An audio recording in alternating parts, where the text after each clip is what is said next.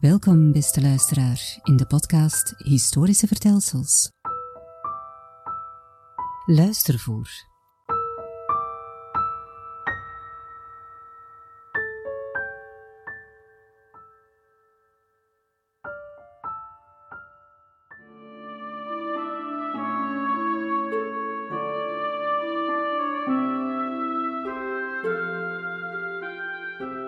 Bassier Borreman, een Brussels beeldhouwer tussen middeleeuwen en renaissance.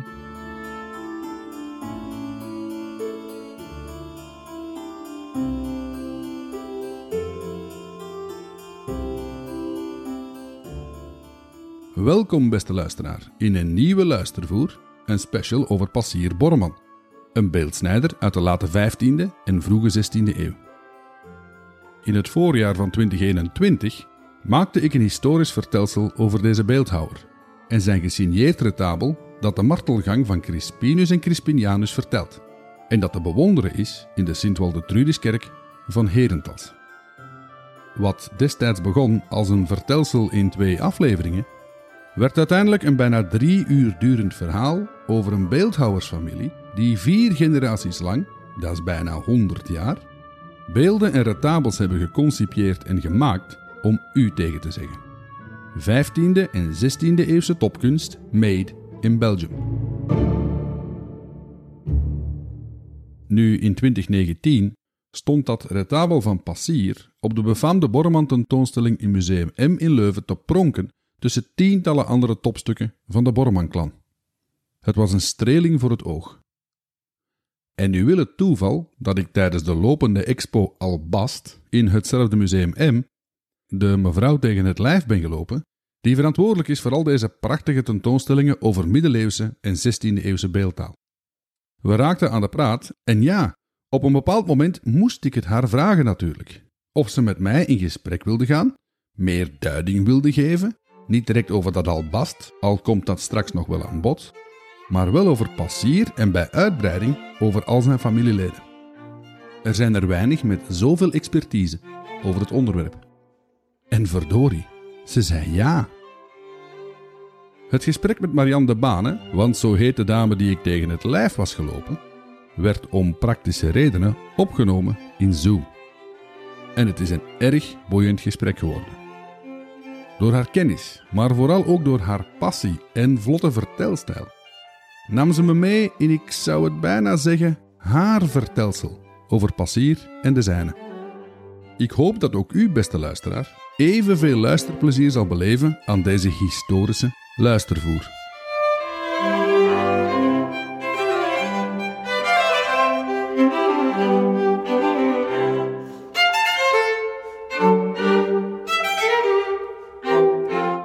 Welkom, Marianne. Dankjewel. En uh, vooraleer dat we hier van start gaan, al een hele dikke merci voor uw tijd dat je dit wilt doen. Um, en dat je meer, een beetje meer duiding wil geven over uh, wie Passier Borman was, wie die Borman-familie was destijds, en wat hun belang was. Nu, ik ben dus gaan grasduinen, online. Je bent kunsthistorica. Je bent mhm. curator van de oude collecties in het Museum M en gespecialiseerd in laatgotische en renaissancekunst uit het oude hertogdom Brabant. Juist? Ja, ik vind het woord gespecialiseerd. Ik, ik heb altijd het gevoel dat, dat het nog wel wat beter kan, uh, maar dat is, uh, dat, daar werken we aan. Hè. Ja, ik probeer mij daar zo fel mogelijk in te bekwamen. Okay. Dat wel. Laten we zeggen, je gaat er meer over weten dan ik. Dat weet dus, ik zo dus nog dan niet. Dan bent u een specialist. Uh, nu, je hebt ook iets met de tabels, want ik heb gezien dat jouw masterthesis ook over de tabel ging. Klopt, ja. ja. ja ik heb die liefde voor de beeldhouwkunst, die gaat al een tijdje mee. Ik heb, uh, uh, wanneer ben ik afgestudeerd? In het, het, het gezegende jaar 2000 uh, heb ik mijn thesis gemaakt over um, Willem Arts en de meester van het retabel van de Rieden. Dus dat is een beetje vroeger dan de Borman-familie. Dat is in de jaren 1430, 1450. Oh ja, en waar staat dat retabel? Um, het uh, retabel van uh, Willem Arts staat in Schwäbisch Hall. Um, Eén van de, want hij heeft uh, verschillende stukken gemaakt. Um, en ook in het Leuvenstadhuis is er veel van, van zijn hand bewaard. En ja, de meester van Rieden, zo'n typische onbekende kunstenaar. Daar is, uh, er is ook in Duitsland wat, uh, wat werk van bewaard. Dus, uh, maar wel met een Brusselse en Leuvense connectie. Ah, ja. Wat ik heb ja. ook gezien, dat je nog altijd doctoraal onderzoek doet. Um, Klopt. En over, naar, naar wat ga je onderzoek deze keer dan? Ja, ik blijf zo'n beetje in die, in die Brusselse en Leuvense connectie zitten. En mijn onderzoek is, is eigenlijk um, um, toegespitst op de collectie laatgotische beeldsnijkunst in het Museum M zelf, die te maken heeft met Leuven. Productie die altijd aan het laatgotisch beeldsnijcentrum Leuven, en zoals dat, dat dan heet in oude publicaties, um, is uh, toebedeeld. En ik probeer daar een beetje uit te vlooien hoe dat nu echt zit, uh, omdat en daar zullen we straks ongetwijfeld nog meer over hebben in het verleden, dat vooral op stilistische basis gebeurd is. En dat is een beetje een glad pad om te bewandelen. Dus ik probeer het vooral van de archivalische kant uh, te bekijken. Uh, dus heel boeiend, uh, maar nog lang niet af. Oké, okay, dus als ik dat dan zo hoor, een bezige bij. Zoiets, ja. ja. Want je zit overal zo Veel te doen, alleszins. Ja, ja, ja, geweldig eigenlijk. Uh, maar dat wil wel zeggen, als ik dat zo allemaal lees en hoor nu, dat je ook wel ideaal geplaatst bent om effectief ook iets meer duiding te geven over dat Borreman-verhaal in dit geval. Nu, ik spreek altijd over Borreman, mm -hmm. maar wat zeg jij? Wat jij zegt niet Borreman, denk ik. Is het nu zeg Borman? Borman. Borman ah, wel, ja. Het probleem is dat, dat het um, in de archieven komt hun naam op beide en zelfs verschillende, meer dan twee, maar de meeste frequente schrijfwijzes zijn Borman, mm -hmm. met gewoon B-O-R-man, ja. of Borreman. Uh, en dan heb je eigenlijk nog een hele hoop varianten daarvan, maar de meest voorkomende zijn die twee. Mm -hmm. uh, maar omdat de familie zelf signeerde, want daar gaan we het dan ook wel over hebben, Um, of toch Jan, de, de, de meest bekende van, van uh, de familie Jan II, Borman. Um, zijn we daarvoor gegaan in de expo, maar in principe maakt het voor mij niet zo heel veel uit wat we zeggen. Voorkeurspelling zou ik zeggen Borman, maar als we Borman zeggen, is het even goed voor mij. We zullen het dan bij Borman houden. Hè? Dan is het de ene keer dat... Uh, we gaan de R goed laten rollen. Ja, we gaan de R inderdaad heel goed laten rollen. Nu, um, in de podcast die ik erover gemaakt heb, dus die tweede reeks, hè, dat waren vijf, dat zijn eigenlijk vijf afleveringen. Dus een vrij lang vertelsel over dat mm -hmm. uh, passier. Maar zoals ik net al zei, hij was natuurlijk niet alleen. Het was eigenlijk een soort, ja, bijna beeldhouwersdynastie. Want het gaat over als je alles optelt, bijna 100 jaar, denk ik. Als je ze allemaal ja. Um, maar zou je heel de klan, zullen we ze dan zo noemen, even kunnen situeren in, in, in, in tijd en ruimte? Dus waar beginnen we en waar eindigen we met dat verhaal? Wel, het verhaal begint um, in de buurt van Leuven, Rara. Um, dat is al uh, groot nieuws, want er wordt altijd gezegd dat de Borman-familie Brusselse beeldhouwers zijn. Maar eigenlijk is, zitten hun roots in Leuven, meer bepaald bij Jan I Borman. Dat, is, um, dat was tot voor, voor de expo in 19. Um, was dat eigenlijk een beetje een, ja, een enigmatisch figuur. We wisten eigenlijk niet zo goed wat of hoe. Er zijn een paar documenten van die Jan I Borman bewaard, die lang geleden gepubliceerd geweest zijn, maar eigenlijk nooit echt terug um, aan de oppervlakte zijn gekomen. En dan spreek ik over 19e eeuwse publicaties. Um, maar naar aanleiding van de expo hebben we dat wat verder zitten uittypen en blijkt dan toch dat die Jan 1 Borman, de oude, zoals dat wij dat nu zeggen, want er zijn wel wat Jannen in de familie, um, dat hij leefde van rond 1440 tot ongeveer 1502, 1503. Die datum is redelijk um, um, scherp te stellen. En hij was in Leuven actief Um, vraagteken beeldhouwer. Um, ik ga een kleine spoiler alert geven. Er mm. komt binnenkort een artikel uit waarbij we effectief zijn beroep kunnen uh, benoemen, maar um, ik ga dat nog niet nee, prijsgeven. Nee, nee. aan de luisteraars, iedereen wacht op dat, op dat boek. voilà, voilà, voilà. Zo moeten we dat doen in deze voilà. branche, een beetje uh, de suspense opdrijven. Yes. Maar alleszins, hij was dan de vader van Jan II Borman, de meest bekende uh, van de de familie, denk ik, die we dan ook zouden kunnen omschrijven als Jan Borman de Grote, zoals dat in sommige publicaties wordt, wordt vermeld. En Willem Borman. Dat is zijn andere zoon, Willem de Eerste. En Jan II, dat weten we, dat was een beeldhouwer, is gedocumenteerd uh, in uh, archieven in Leuven, Brussel en Antwerpen. En was actief van rond ja, 1479 ongetwijfeld. Toen was hij, um, maar iets daarvoor ook, toen, toen was hij ingeschreven in het Brusselse gilde van de beeldsnijders, uh, dus steenbikkeleren. Um, en actief tot rond 1516. Zijn broer weten we eigenlijk niet wat hij heeft gedaan. Uh, maar hij wordt soms wel in documenten vermeld, maar vooral uh, documenten die te maken hebben met privé-eigendommen van de familie. Dus misschien had hij eerder een soort ja, administratieve rol binnen de familie. Um, Jan II Borman is dan de vader um, van drie um, gedocumenteerde beeldhouwers, of toch zeker twee, mogelijk drie. En dat is Pasquier Passier, zoals dat we vandaag zeggen. Passier Borman en Jan III Borman. Jan ja. Uh, het zou zelfs kunnen Jan 4, maar laten we dat vandaag nu eventjes niet behandelen. Maar alleszins de derde in lijn hè, van, van die Jan uh, de Oude richting Jan de Jonge, is dat dan? Ja. Um, en uh, zij waren alle twee zeker actief als beeldhouwer, zijn in de gilde ingeschreven in Brussel. Er zijn gesigneerde altaarstukken van hen bewaard. Dat is sowieso een enorme luxe in de beeldhouwkunststudie toekoer. Um, en dan heb je Maria Borman, die in de voorkomt, ook um, um, in, um, in hoe moet ik het zeggen, als beeldsnijder wordt vermeld bij haar dood.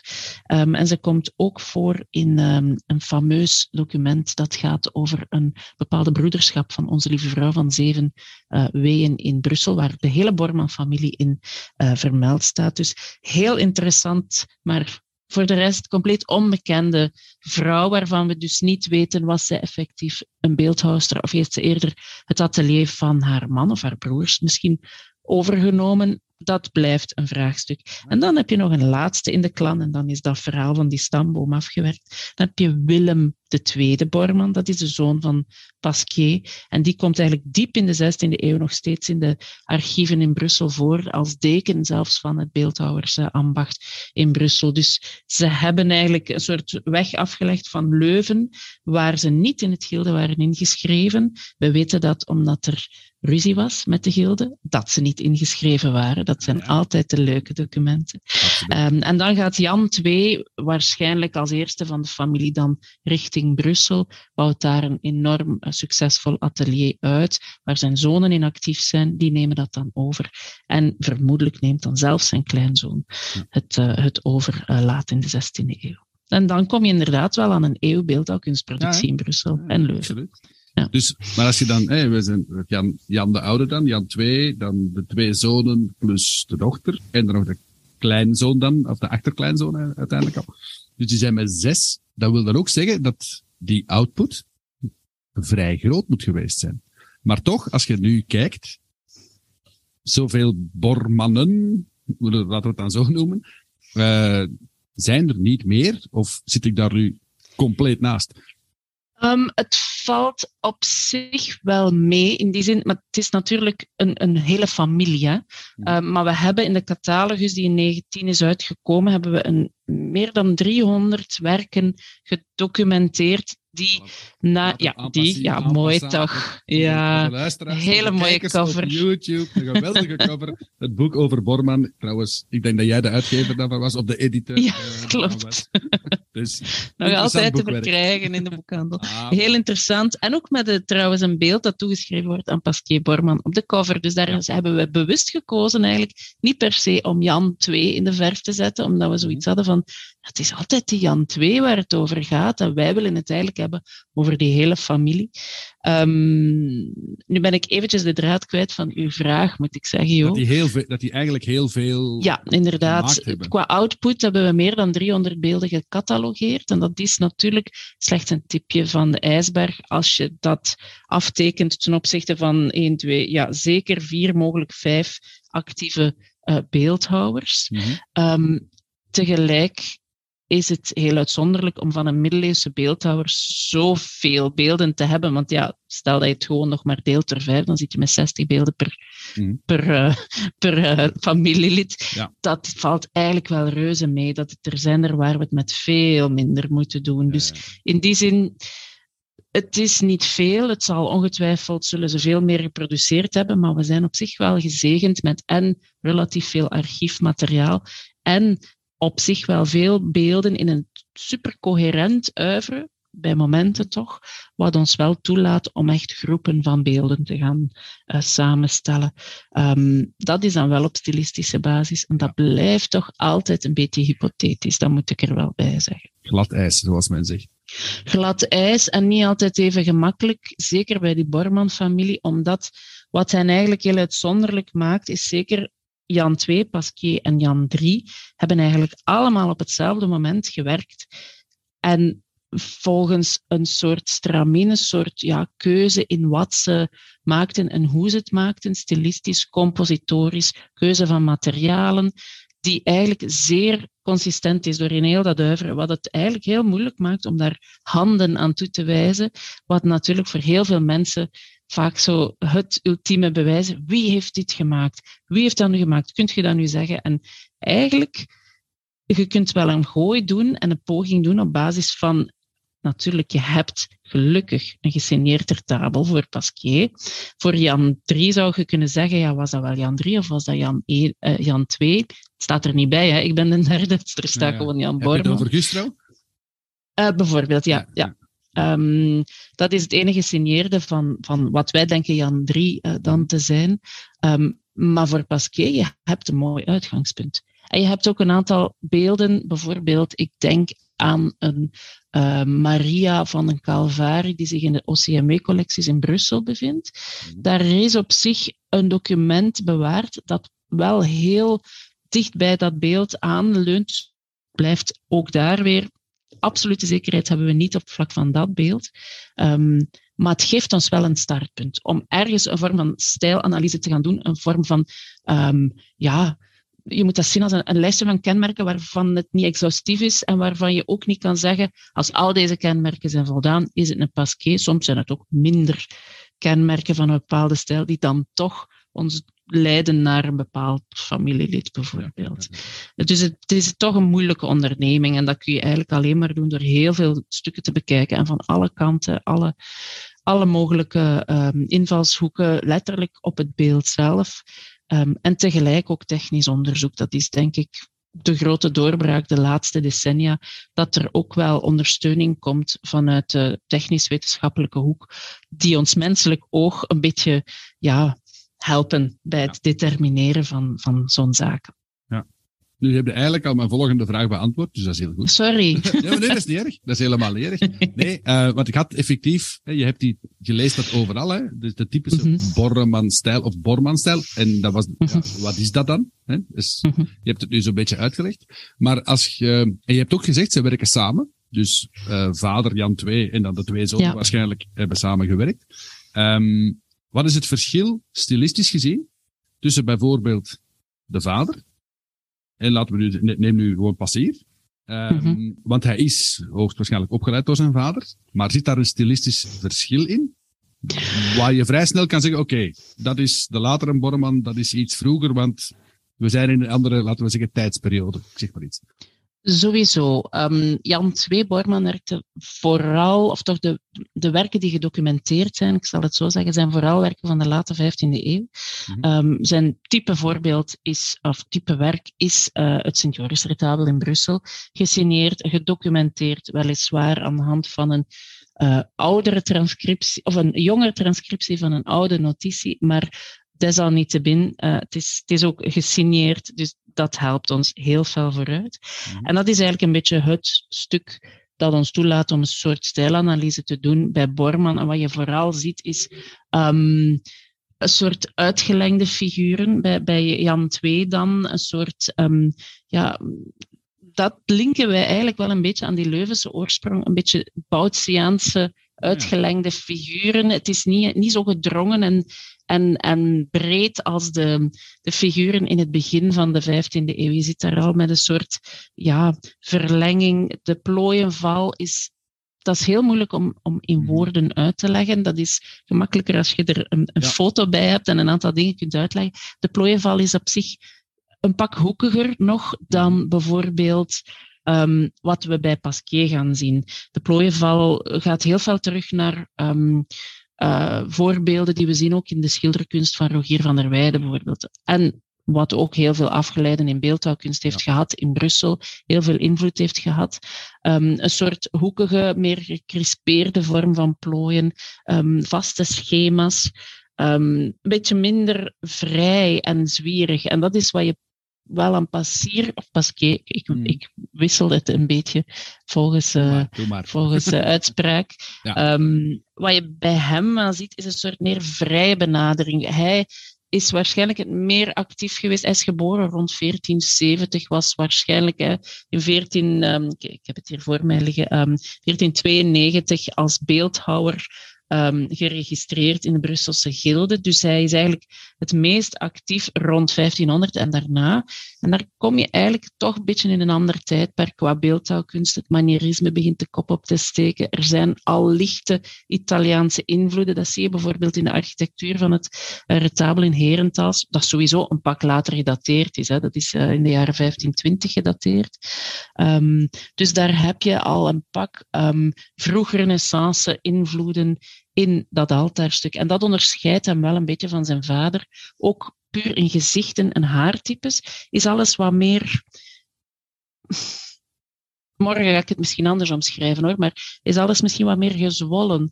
Um, de krullen in zijn haren zijn dikkere krullen. Bij, bij vader Jan II Mm. is dat allemaal veel fijner uitgewerkt met, met heel andere types van kapsels, die veel meer aansluiten bij die beeldhouwkunst van de, van de 15e eeuw, die een pak Ja. middeleeuwers, middeleeuwser aandoen.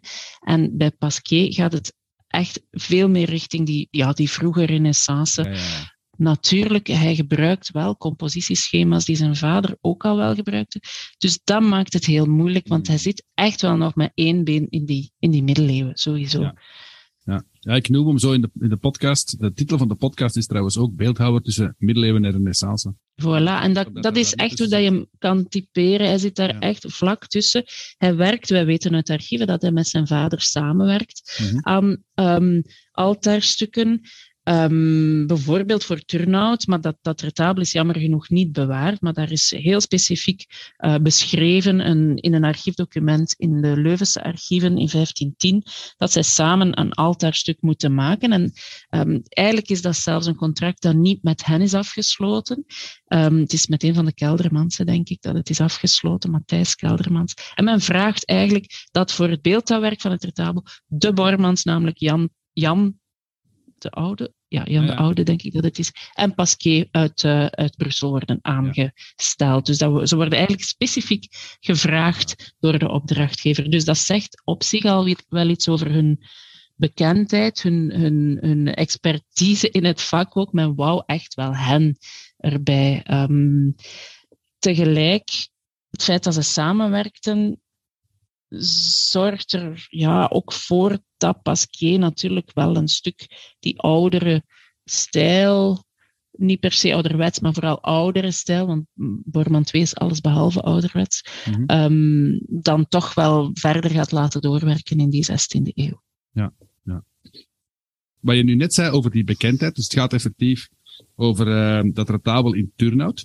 En dat, vraagt, Mhm. Dat wordt effectief gevraagd of Jan of eh Passier of Pasquier. Mhm. En je zegt net, die bekendheid, ze, ze moeten heel bekend geweest zijn. Maar toch, als je vandaag kijkt, zijn ze, hoe moet ik dat zeggen, bij het brede publiek totaal niet bekend. Eh je noemde Van der ja, je noemde Van der Weijden, je noemde Bouts, eh, dus de Vlaamse primitieven in de schilderkunst sowieso. Van Eyck kent iedereen, Breugel kent iedereen, Rubens kent iedereen. En toch, Jan, eh neem nu Jan, eh, de vader, eh, Mhm. wordt beschreven, of zelfs, er is ergens een document waarbij hij de beste beeldsnijder van de Nederlanden wordt genoemd. Hij heeft het zelf gezegd, vooral. Ja. Dat is nog beter. Dat zijn echt mensen die dan weten dat ze dus veel talent hebben. uh, zat wel in, hoe moet ik het zeggen, ook de, hertog, de hertogen van Bourgondië, die, uh, die zoiets hebben van, oh, dat is wel heel tof. Mm -hmm. Maar toch verdwijnen die. Wat heeft die geschiedenis met die mannen gedaan? En misschien dan de vrouw, als de dochter er ook bij is, of uh, de, mm -hmm. zus erbij is. Ja, die hebben we pas, pas herontdekt. Ah ja, net de geschiedenis is niet lief geweest voor mm. beeldhouwkunst in het algemeen vooral. Ja, um, het is niet per se de Bormans zelf die, die de enige zijn die niet meer herinnerd zijn. Er zijn heel veel beeldhouwers die eigenlijk behoren tot de crème de la crème van, uh, van kunst in de lage landen, die eigenlijk pas heel laat opduiken in publicatie. En heel laat, dat bedoel ik echt de 19e eeuw al. Hè. Dus dat zijn 300, 400 jaar dat, dat die eigenlijk nergens opduiken, dat men denk ik ook gewoon niet meer weet dat dat werk van hen is. Um, niet in reisverhalen, niet in de eerste kunstenaarsbiografieën bijvoorbeeld. Want ja, je hebt na Vasari komen er ook bij ons in de lage landen hè, het genre van kunstenaarsbiografieën, waarbij eigenlijk de belangrijkste kunstenaars van de, um, van ja, de middeleeuwen en de renaissance worden opgelijst. Zij staan daar niet in. Maar niet alleen zij. Ook Jan Mone, uh, hofkunstenaar van Karel V, Conrad Maid, um, hofkunstenaar van Margaretha van Oostenrijk, André Bonneveu. Dat soort hele grote namen, die komen niet voor in die lijsten van belangrijke kunstenaars. En dat gaat eigenlijk duren tot een eind in de 19e eeuw, wanneer een stuk die gotische revival er is, terug interesse voor die middeleeuwen, want dat is natuurlijk ook een beetje, er was smaakverschil, het was allemaal renaissance en zeker barok op een gegeven moment. Dus die middeleeuwse kunstenaars die sowieso eerder ambachtslui waren en het niet per se voor naam en faam deden. Er zat niet echt een businessmodel achter, ja. alhoewel dat, dat bij de Bormans misschien al een klein beetje ontluikend was. Um, dus dat helpt allemaal niet om herinnerd te worden, ook contextverlies documenten voor beelden die er niet meer zijn en beelden zonder documenten, dat helpt ons niet voort. is ook een beetje de reden waarom de beeldhouwkunst uh, ook voor een stuk later is um, aantrekkelijk geworden bij onderzoekers. In het begin was het een en al schilderkunst dat, dat de klok sloeg, had te maken met smaak, maar ook met ja, wat, wat is er te vinden. Ja. Bij beeldhouwkunst moet je het ook heel fel met stilistisch onderzoek doen, met ja, gedecontextualiseerde werken, ja. um, die vaak niet meer, ook los van archiefdocumenten, ook niet meer op hun originele plek zitten. Al die factoren zorgen ervoor dat het eigenlijk bijna ja, een hele uitdaging is om u op het veld van de beeldhouwkunst te wagen. De laatste decennia doen heel veel onderzoekers echt wel, um, allee, zijn er niet meer door afgeschrikt, ik zal het zo zeggen. Um, en je voelt dat we dan ook wel vooruitgang boeken. Um, met die Borman-familie was dat zo.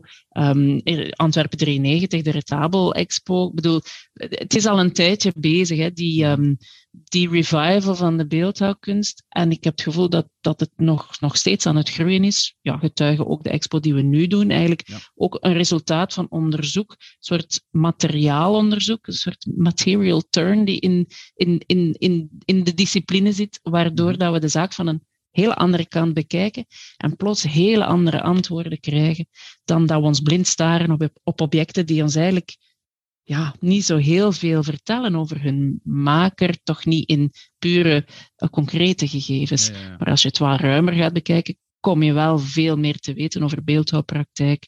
Um, en misschien via die omweg kom je dan toch wel bij de makers uit. Ah, ja. Dus um, okay. ja, een hele boeiende periode momenteel voor beeldhouwkunst. Maar dat verklaart op zich wel een beetje waarom de Bormans eigenlijk zo lang onder de radar zijn gebleven. Het is pas met Edward van Even, die um, in Leuven alle archieven heeft uitgespit en die eigenlijk als eerste het document heeft gevonden dat het Sint-Joris retabel linkte aan Jan Borman uit uh, Brussel. Um, omdat, ja, er stond wel een signatuur op, maar ze hadden die eigenlijk fout gelezen. Dat is dan ook nog zo grappig.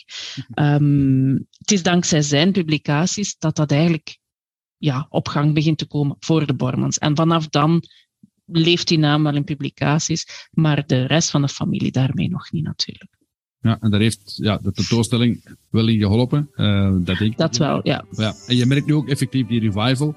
soms denk je zelfs van, zijn er nu niet ineens heel veel bormannen? Ja, uh. absoluut. Ik heb dat ook al gemerkt, plots komen er heel veel bormans op de markt. Ja. Um, en je moet toch wel een beetje het kaf van het koren scheiden. Het is natuurlijk, als je zo plots een naam hebt en iets wat er ergens in de buurt naartoe gaat en erop lijkt, dan krijg je plots toeschrijvingen die eigenlijk een beetje uh, bij de haren getrokken zijn. Mm -hmm. um, desalniettemin hebben wij nu met het museum recent ook uh, twee Borman um, of werken uit de Borman oeuvre. Eentje waarvan ik denk dat het Pasquier is um, en een ander dat zich zo wat tussen Pasquier en Jan, Jan II bevindt. Dus ook daar weten we het eigenlijk niet zeker. Uh, waarvan we wel zeker zijn met, uh, of toch allemaal achter de toeschrijving staan met de mensen die, uh, die bezig zijn met Borman. Maar je moet echt wel het kaf van het koren onderscheiden ja. hoor, absoluut. het is een beetje wishful thinking ja, op den duur. Ik heb hem zien staan trouwens, ik ben toen gaan kijken naar het... Ah ja, voilà. Ja, ja, ja. Dus, ja. ja. Goed.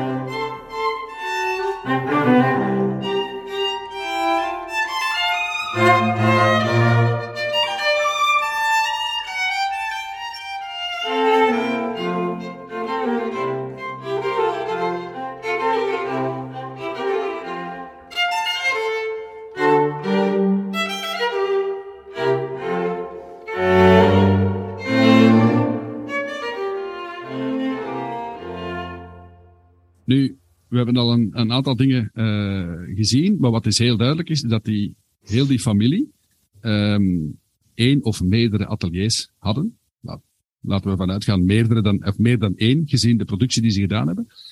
Wat mij altijd zo straf lijkt, nog altijd vandaag, ook toen ik de, de podcast aan het schrijven was, hoe doen die mannen dat? Want dat mm -hmm. is, je hebt um, alle mogelijke soorten beelden. Je hebt retabels, je hebt van alles en nog wat. In alle mogelijke materialen. Um, op verschillende plaatsen gemaakt. Je hebt op bestelling, op commissie. Je hebt vrije markt, denk ik dan. Uh, dat ze daar ook, ook beelden voor maken. Zonder mm -hmm. van die uh, projectmanagementprogramma's die we vandaag hebben. En waar we het al met vijf man moeilijk hebben. Zo'n atelier, daar werkt dan zoveel man. Dit is waar. zoveel man, ja. uh, leerlingen die er ook nog tussen mm -hmm. Hoe zetten dat allemaal op elkaar, of stemmen er op elkaar af? Want die zullen ook wel deadlines gehad hebben van kijk, je krijgt zoveel tijd. Absoluut. En dan wordt het geleverd. En uh, bij elke te late levering zijn er financiële consequenties vaak dan. Absoluut. En daar zijn ook wel gegevens van. Hè? Want mm. vaak als we dan informatie hebben in archieven over dat soort opdrachten, mm. gaat het daarover. Ofwel gaat het over een commissie waarbij men zegt je moet leveren tegen, en vaak is dat zo een of andere ja, religieuze feestdag of zo, um, die belangrijk is voor een bepaalde broederschap, die dan eh, tegen dan hun, hun altaarstuk wil. Heb je een soort indicatie van tijd? Vaak, duurt dat toch wel ja, een zes maanden, negen maanden. Eh, soms zelfs tot een jaar voordat zo'n retabel moet opgeleverd worden. Geeft ons een beetje een idee van het werk dat er effectief zal hebben ingekropen, mm-hmm. van het begin tot, tot het polychromeren. Soms is het nog niet gepolychromeerd, dat staat er dan ook bij.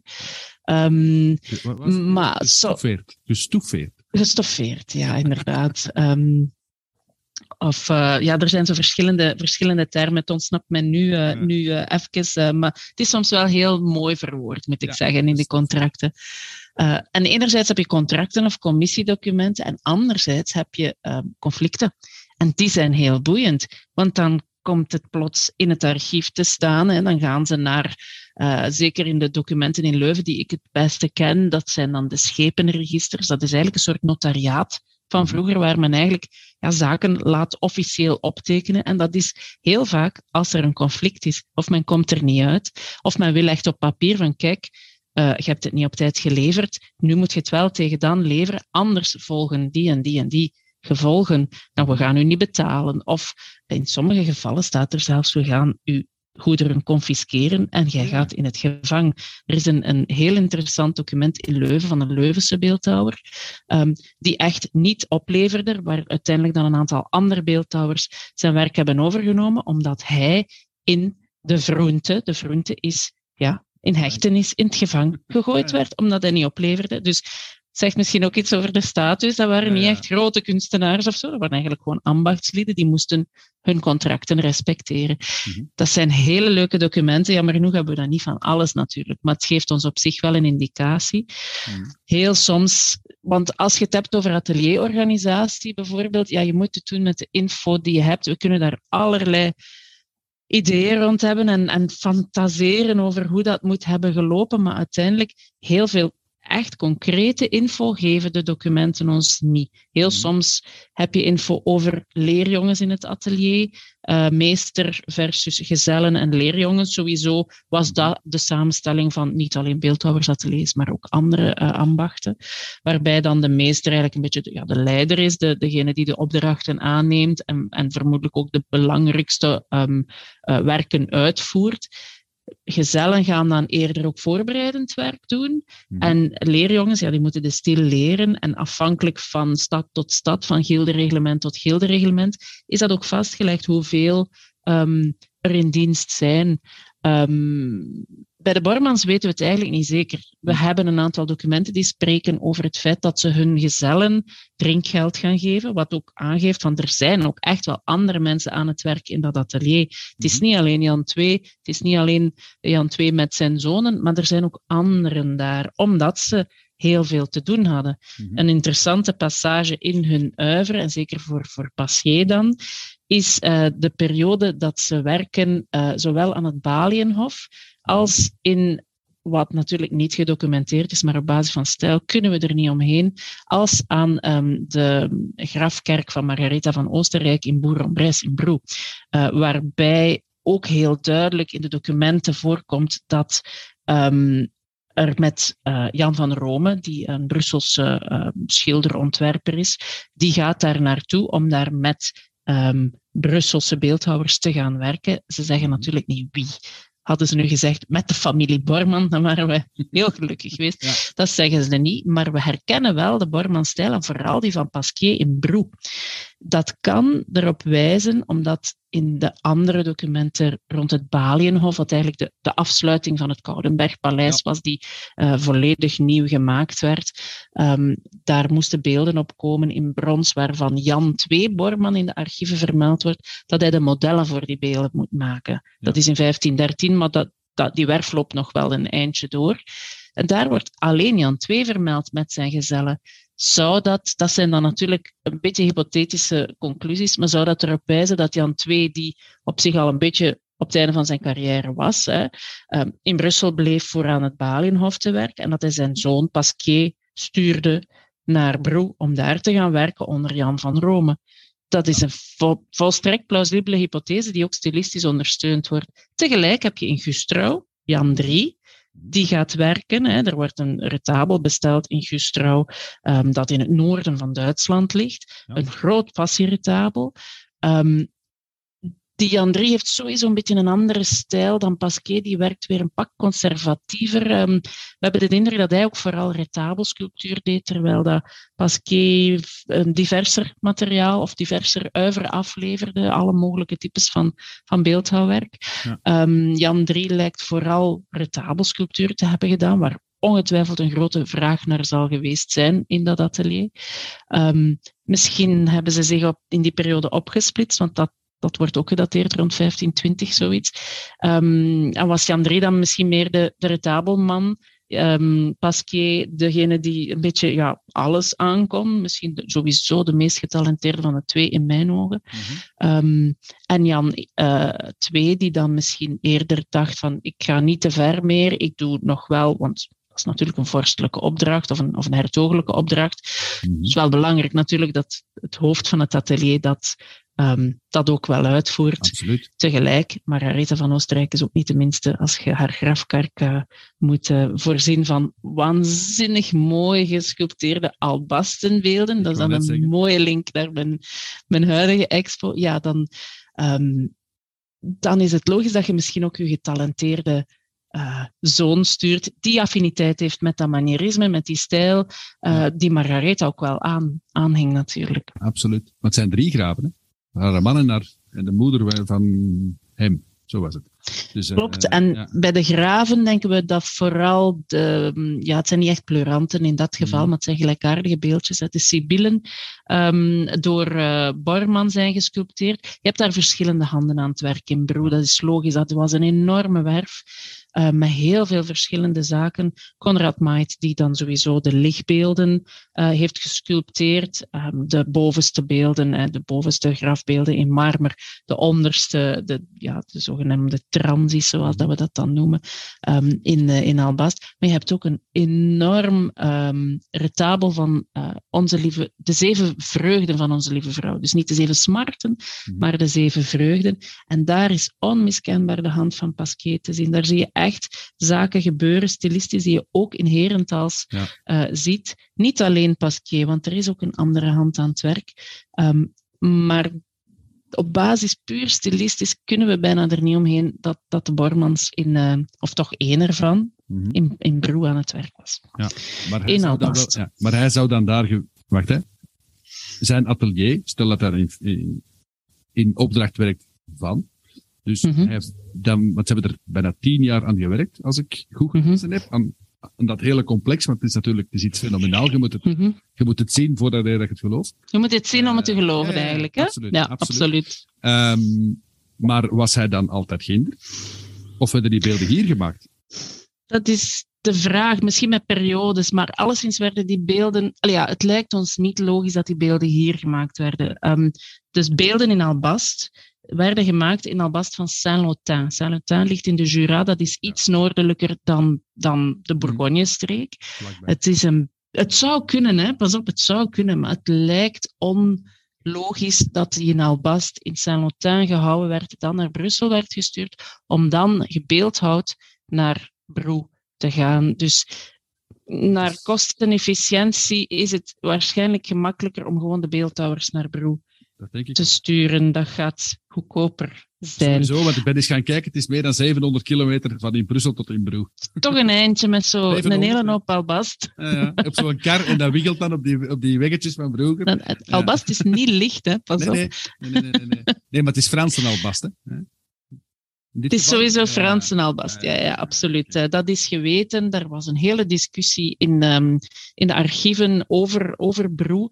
Dat Margaretha van Oostenrijk echt, ehm, ja, Albast, wauw, heel specifiek. Terwijl dat haar beeldhouwers eigenlijk zeiden van, ja, nee, en, en doet dat niet. En, en, maar zij wou dat heel specifiek, omdat zij eigenlijk, dat is dan ook ehm, wat men eruit opmaakt, vooral een link zag met haar voorvaderen, eh, Philips de Stoute, Jan zonder Vrees, de graven in Dijon, eh, het, het klooster van Chamol. En zij wou eigenlijk een gelijkaardig mausoleumklooster opstarten. En zij spiegelde zich op zich wel een beetje aan haar voorvaders. Ja. Ehm, waardoor waarschijnlijk ook die keuze voor Albast ook daardoor was ingegeven. Nu, Bormann in de periode dat eh Broe ehm, ge- ge- gemaakt, of ja, de werf in Broe ehm, eh, loopt, zal ik maar zeggen. Pasquier komt op zich ook nog wel in archieven voor bij ons in de Lage Ja, Landen. Eh, We, hebben, we hebben documenten van ja, begin 1511, 1516 ja, de jaren 1520, Herentals is zeker in die periode gemaakt, maar daar weten we eigenlijk echt niet wanneer juist. Het is puur op basis van stijl dat we dat in dat tweede, derde decennium van de, van de 16e eeuw plaatsen. Ehm, maar dat is ja, moeilijk te zeggen, maar hij komt op zich wel. Dat is nog niet veel, hè? Eén keer om de vijf jaar in de archieven. Dus misschien zat hij wel voor langere periodes Ja. eh, aan het werk ehm, in het buitenland. Dat kan wel. Een expat avant la lettre. Een expat, ja, inderdaad. Ah, stel je voor, stel je voor. Nee, maar ik vind het wel fantastisch. Hey, geweldig om te zien. Hij werkt dus niet alleen, niet alleen pas, nee, nu pas hier, maar die werkt dus met hout, die werkt met steen, die werkt met Mhm. plast. Mhm. Dus die moet een technische ja, bagage gehad hebben, gaven gehad hebben. Want Mhm. in de houten beelden, als ik in Herentals kijk, of je, bijvoorbeeld in de Albast eh, tentoonstelling, als je dan kijkt naar Mhm. hoe men, hoe, de beelden die daar staan, ja, dat is, dat is bijna een kopie. Een kopie. De techniek is hetzelfde. De techniek is in principe heel gelijkaardig. maar het Het, voordeel van al, het is een ander materiaal, Ja. maar albast is, lijkt heel fel op marmer. En dat is Ja. al iets wat we ook in die expo uitleggen in het begin. Lijkt op marmer, maar is eigenlijk van samenstelling heel anders Mhm. en is een pak zachter. Wat er zelfs voor zorgt dat je het kan bewerken met houtbewerkingsmaterialen, Oh ja, Eh, met een houtbijtel, met, met ehm, een houten hamer, hè, wat, wat in Mhm. principe toelaat om, om door zachtere materialen te gaan snijden. En Mhm. albast wordt eigenlijk ook wel gesneden. Dat, dat is, een- je moet daar veel minder kracht op uitoefenen als op een marmeren stuk, bijvoorbeeld. Nu, echt goede beeldhouwers kunnen het allemaal natuurlijk. Hè? Eh, maar het is een kwestie van die techniek te beheersen. En ehm, eh, we merken bij de Bormans dat ze op dat vlak wel van alle markten thuis waren. Zowel in types van objecten, maar ook in materialen. En ze maakten zelfs houten eh, modellen voor bronzen beelden. Hè. Er worden toch een aantal bronzen grafmonumenten ehm, aan eh, Jan II toegeschreven, wat ook een ja, uit de archieven ook blijkt. Hij heeft samen met zijn vader, Jan I dan, hè, diegene waarover dat we Mhm. binnenkort die scoop gaan lanceren, ehm, heeft samengewerkt aan de bronzen poort van de afsluiting van het koor van de Sint-Pieterskerk. Dat is eigenlijk het eerste eh, document over Jan II Borman in Leuven. In Leuven. Dat hij samen met zijn vader werkt aan een opdracht. Eigenlijk was het zijn vader die de opdracht kreeg. Ah, Ehm, dus ook daar zijn ze eigenlijk relatief goed, relatief, ze zijn er meesterlijk in, wordt mij af. Ik zal het nog een beetje minimaliseren. Ja, ja. Ehm, ze zijn meesterlijk ook zelfs in het maken van eh, modellen voor bronschieten, wat dan ook weer een heel andere manier van omgaan met je materiaal is. Want je zet een houten beeld aan het maken, maar je moet eigenlijk inbeelden dat dat moet afgegoten worden. En ja, dat Dus afgieten, dat reageert, an, voilà, dat reageert anders Mhm. dan, ehm, dan een houten beeld. Je moet rekening houden met bijvoorbeeld het feit ja, hoe je je plooien maakt, hoe je je dieptes maakt. Dat is, het is niet zo simpel om, om in een afgegoten vorm dan te gaan, eh, te gaan afwerken. En dat doen ze eigenlijk wel heel goed. Hm. Ehm, dus ook daar zit echt een stuk meesterschap, pure ehm, ja, beheersen van een ambacht als geen ander. En dat maakt dat ze misschien nu niet herinneren, of tot nu toe niet herinnerd zijn geweest, Hm. maar waarvan dat wij hopen dat de expo en ja, podcasts als deze hè, bijdragen tot, tot de- een stuk de, ja, het reclaimen van die naambekendheid, want ze verdienen op zich wel eh, die naambekendheid. Absoluut, absoluut. Wel, dat is eigenlijk al weer een heel mooie brug. Mhm. ik ben zo even de tijd in het oog aan het houden. Nu, eh, we zijn al wel eh, een tijdje bezig. Maar ik heb eigenlijk nog een, een finale vraag. En ehm, jij kent de Borman, de Bormannen nu heel goed. Die persoonlijk, hè, vanuit de archieven en vanuit het werk. bijna, bijna persoonlijk, zal ik zo zeggen. Bijna. Bijna persoonlijk. Heb je een favoriet? Qua beeldhouwer. Ja. Goh. Ehm, ja, ik denk. Ik kan heel moeilijk kiezen, joh. Het is, ja, dat moet, je moet het is heel moeilijk. Ik vragen. vind bepaalde dingen van Jan II zo ongelooflijk meesterlijk Mhm. dat je niet anders kunt als, als zeggen van wauw. Tegelijk vind ik wat Passeer heeft gedaan, of toch zeker wat we aan hem toeschrijven. Mhm. Ehm, bijvoorbeeld, hè, dat, die cover van dat boek, die, die, Ja. die reliekbustes, de, dat is, een, dat is een, ook een heel interessante groep werken. Dat zijn meer dan twintig reliekbustes, allemaal in dezelfde periode gemaakt. Allemaal van dat soort ja, jonge dames, eh, Ursulaanse maagden, Mhm. die op een, op een super individuele manier zijn vormgegeven. Waar je echt wel de techniek van Pasquier herkent in hoe haren, hoe gezichten zijn vormgegeven. En ja, als ik dan denk aan, aan hoe de- hij dat allemaal kan, Mhm. ja, meester is, letterlijk en figuurlijk, Absoluut. dan heb ik misschien zelfs nog meer bewondering voor Passeer, maar aan de andere kant, het zat in zijn bloed. Hè. Zijn vader was op zich ook super veelzijdig. Dus je mocht me eigenlijk niet Nee, nee. laten kiezen tussen de twee. Ik zal, ik, ik zal ik voor mij kiezen dan. Ja, Ja, wie is uw sowieso- favoriet? Ja, ik ga sowieso pas, Passier moeten zeggen. Eh, ja, nee. ehm, mijn eerste contact natuurlijk met het hele Borman-verhaal was Passier, namelijk in Herentals. Ehm, heel vreemd, ik ben van Herentals afkomstig. Maar het, Ah ja, heeft wel, het heeft wel 40 of 45 jaar geduurd voor ik doorhad wat daar stond in die kerk. Hm. Hoewel ik daar waarschijnlijk misschien wel 10 of 20 keer gewoon voorbij ben gewandeld. Maar de eerste keer toen ik het zag, eh, was in mijn gidsopleiding. Eh, we, moesten zo, we mochten zelf een kunstwerk kiezen en ik zei, ah, ik ga dat doen. En ik, kwam, Ja. en ik stond daar. En dat was het retabel. En dat was het retabel. En Ja. ik was van, wat is dit? Eh, Het is ook wel heel, ja, als je ervoor staat, het is toch wel echt fenomenaal hoor. Wat, wat dat hij doet in eigenlijk drie. Zones, drie scènes, want ja, drie hoofdscènes Drie dan bakken, toch. ja, drie bakken eigenlijk. Drie, Ehm, drie compartimenten. Er zitten veel, veel zaken op de achtergrond, maar wat dat hij doet, wat dat daar allemaal in zit aan details, hoe dat, dat is opgebouwd, dat is niet normaal. Ja, en dat was het voordeel van, eh, van Museum M, zoals hij daar stond. Ja. Dichtbij. Ja, niet alleen dichtbij, ook de belichting.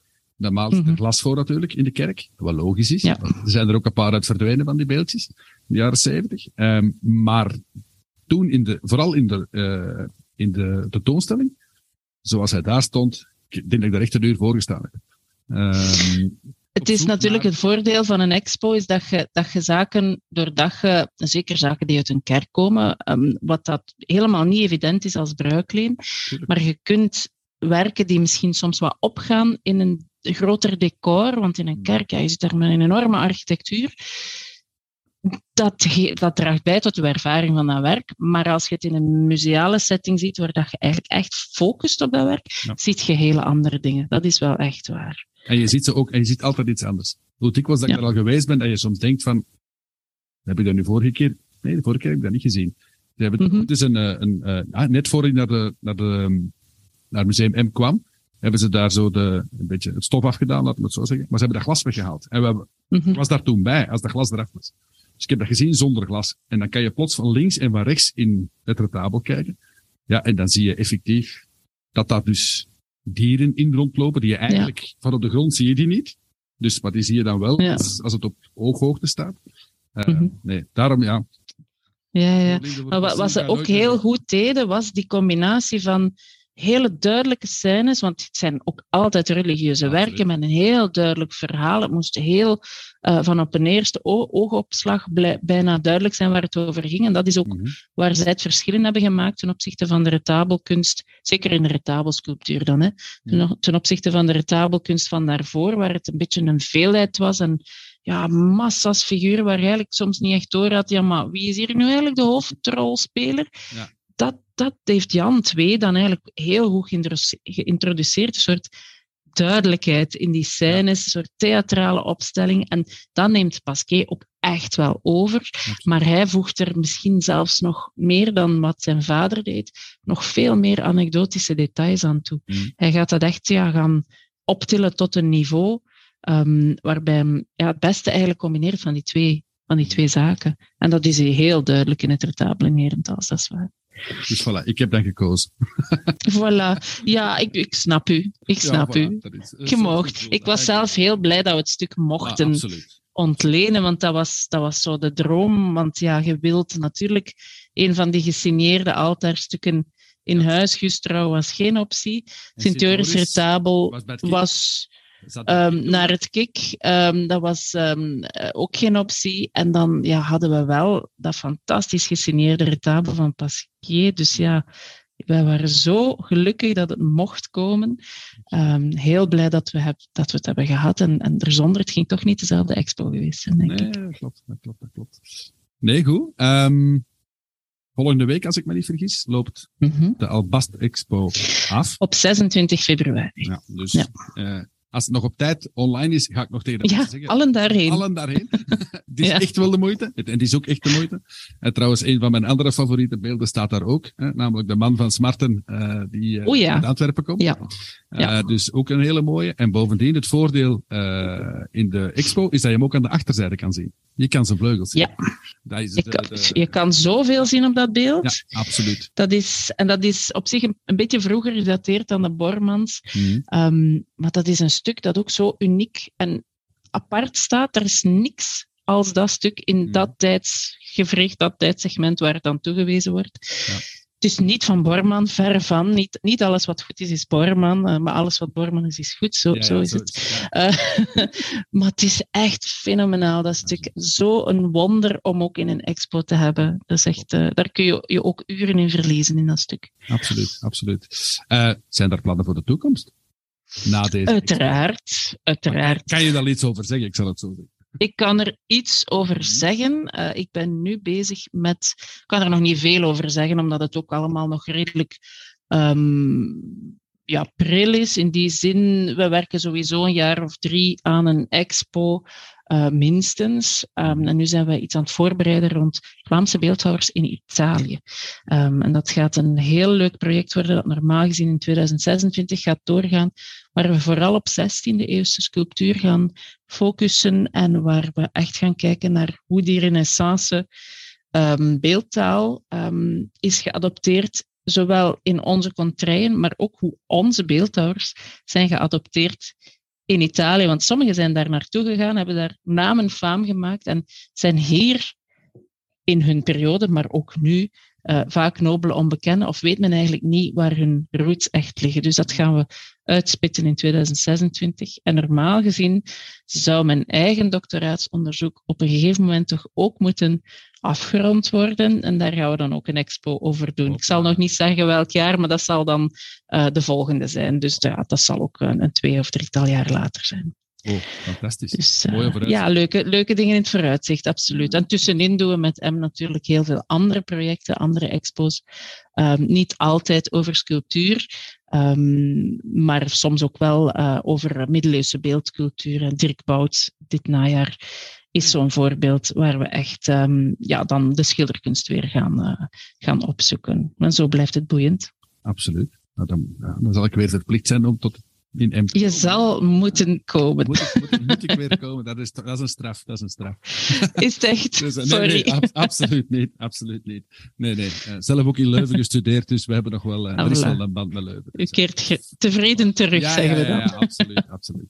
Nu, goed. ehm, nu, ik denk dat we hier inderdaad nog wel uren over kunnen doorgaan, want het is een ongelooflijk boeiend onderwerp, We uiteraard. hebben eigenlijk nog niks gezegd. Nee, eigenlijk nog niks. We hebben nog niks gezegd. eh, maar dan doen we nog wel eens een tweede podcast over Dirk Laten we dat bijvoorbeeld, Hè, zoiets. Voilà. Ehm, ja, voilà. Nu, in elk geval, ik wil u nog eens super bedanken voor uw tijd. Ehm, met heel veel plezier. Dat is eh, in de eerste zaak. En de tweede zaak, ook eigenlijk voor al het werk en de moeite die je zelf dan steekt als curator.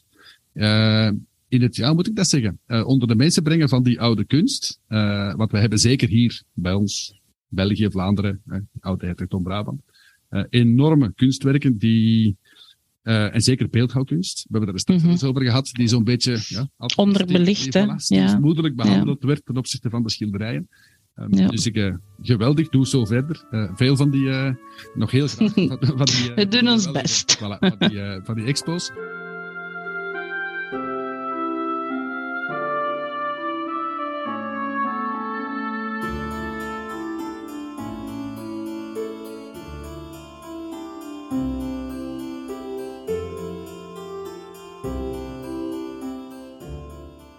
Ziezo, beste luisteraar, zeg nu zelf. Dat was een uurtje kunst van de bovenste plank. Passier Borman, of Borman eigenlijk, met een rollende re, was een fameus kunstenaar, die, ten onrechte, een beetje in de plooien van de geschiedenis is gevallen. Maar die de laatste jaren samen met zijn vader en broer wel weer op de voorgrond is getreden. En dat, niet in het minst, door het werk van Marianne en haar team. Dergelijke topartiesten verdienen bekendheid bij het grote publiek. En ik hoop dat ook deze luistervoer en historisch vertelsel er hun steentjes kunnen toe bijdragen. Heeft u de vijf afleveringen nog niet gehoord? U kan ze beluisteren in de tweede reeks van deze podcast. Dank voor het luisteren en tot snel. Ciao. Moest u luisteren op Spotify of op Apple Podcast? Vanaf nu kan je de podcast ook raten, punten geven als het ware, via je app. Je zou er mij met wat eerlijke sterretjes een schoon cadeauke mee doen. Alvast bedankt.